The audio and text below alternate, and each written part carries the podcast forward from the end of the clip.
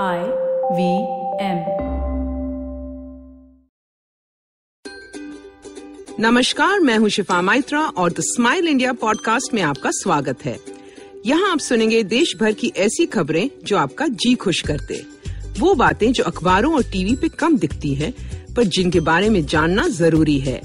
कब तक बुरी खबरों से मूड बिगाड़ोगे? देखो, देश में कितना कुछ अच्छा हो रहा है। कितने लोग ऐसा काम कर रहे हैं जिससे देश की उन्नति हो पाए? कौन कहा क्या गुल खिला रहा है? चलो बताती हूँ। एक प्यारी खबर आई है साउथ के मैसूर ज़िले से, जहाँ रहते हैं दक्षिण मूर्ति कृष्ण कुमार। उनकी माँ इकहत्तर सालों की है और उन्होंने एक दिन बेटे को बताया कि वो कभी गाँव के बाहर नहीं गई। पिताजी के देहांत के बाद वो बहुत ही अकेली पड़ गई थी। तो एक दिन दक्षिण मूर्ति ने 19 साल पुराने स्कूटर को निकाला और माँ को ले गए अगले शहर में मंदिर दिखाने। माँ की खुशी देखकर उन्हें लगा कि माँ को देश के सारे मंदिर दिखाऊँगा।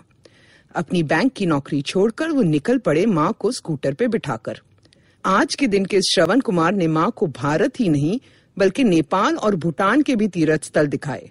देखते देखते अड़तालीस हज़ार किलोमीटर उन्होंने तय कर लिए। एक मित्र ने सोशल मीडिया पर यह बात शेयर की।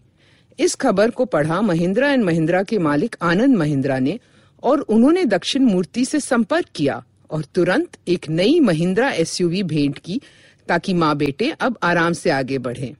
है ना अच्छी खबर?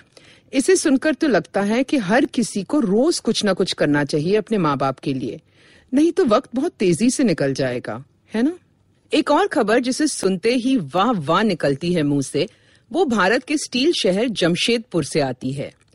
हर कोई सोचता है कि ये शहर सिर्फ़ लोहे और स्टील के बारे में है, लेकिन अब बात करेंगे हम प्लास्टिक की। हाँ प्लास्टिक, क्योंकि जमशेदपुर की यूटिलिटी एंड सर्विसेज़ कंपनी, जो टाटा ग्रुप का हिस्सा है, उन्होंने शहर में बेकार प्लास्टिक से सड़कें बनाई हैं। एक्चुअली, कचरा प्रबंधन committee, polythene bag, biscuit wrapper और न जाने कितनी फालतू प्लास्टिक के कूड़े से परेशान थी। समस्या गंभीर थी। इसीलिए मैनेजिंग डायरेक्टर ने हिसाब किया और पता लगाया कि नई तकनीक के साथ ये कम लागत में इस कचरे से मज़बूत सड़कें बना सकते हैं। सड़कों को पहले पाँच वर्षों तक किसी भी रखरखाव की आवश्यकता नहीं होती और ये शानदार मुहिम पूरे देश के लिए उदाहरण है। इम्तियाज़ अली के बाद जमशेदपुर ने पूरे भारत में एक और महान योगदान दिया है। वहाँ दिल्ली में पिछले तेरह वर्षों से एक और सज्जन व्यक्ति का बहुत बड़ा योगदान है। वो है राजेश कुमार शर्मा, जो यमुना नदी के पास पुल के नीचे free school under the bridge चलाते हैं। मेट्रो स्टेशन पुल के नीचे झुग्गी के बच्चों को बुनियादी शिक्षा रोज़ाना सुबह सात से दोपहर बारह बजे तक दो शिफ्टों में देते हैं। बच्चे अब बड़ी संख्या में आते हैं और उनके पास सात शिक्षक हैं जो उनकी तरह मुफ़्त में मदद करते हैं। बच्चे बुनियादी गणित, विज्ञान, हिंदी, अंग्रेज़ी और स्वच्छता सीखते हैं। पास में शर्मा जी की एक छोटी सी किराने की दुकान है, जो वो स्कूल के बाद चलाते हैं।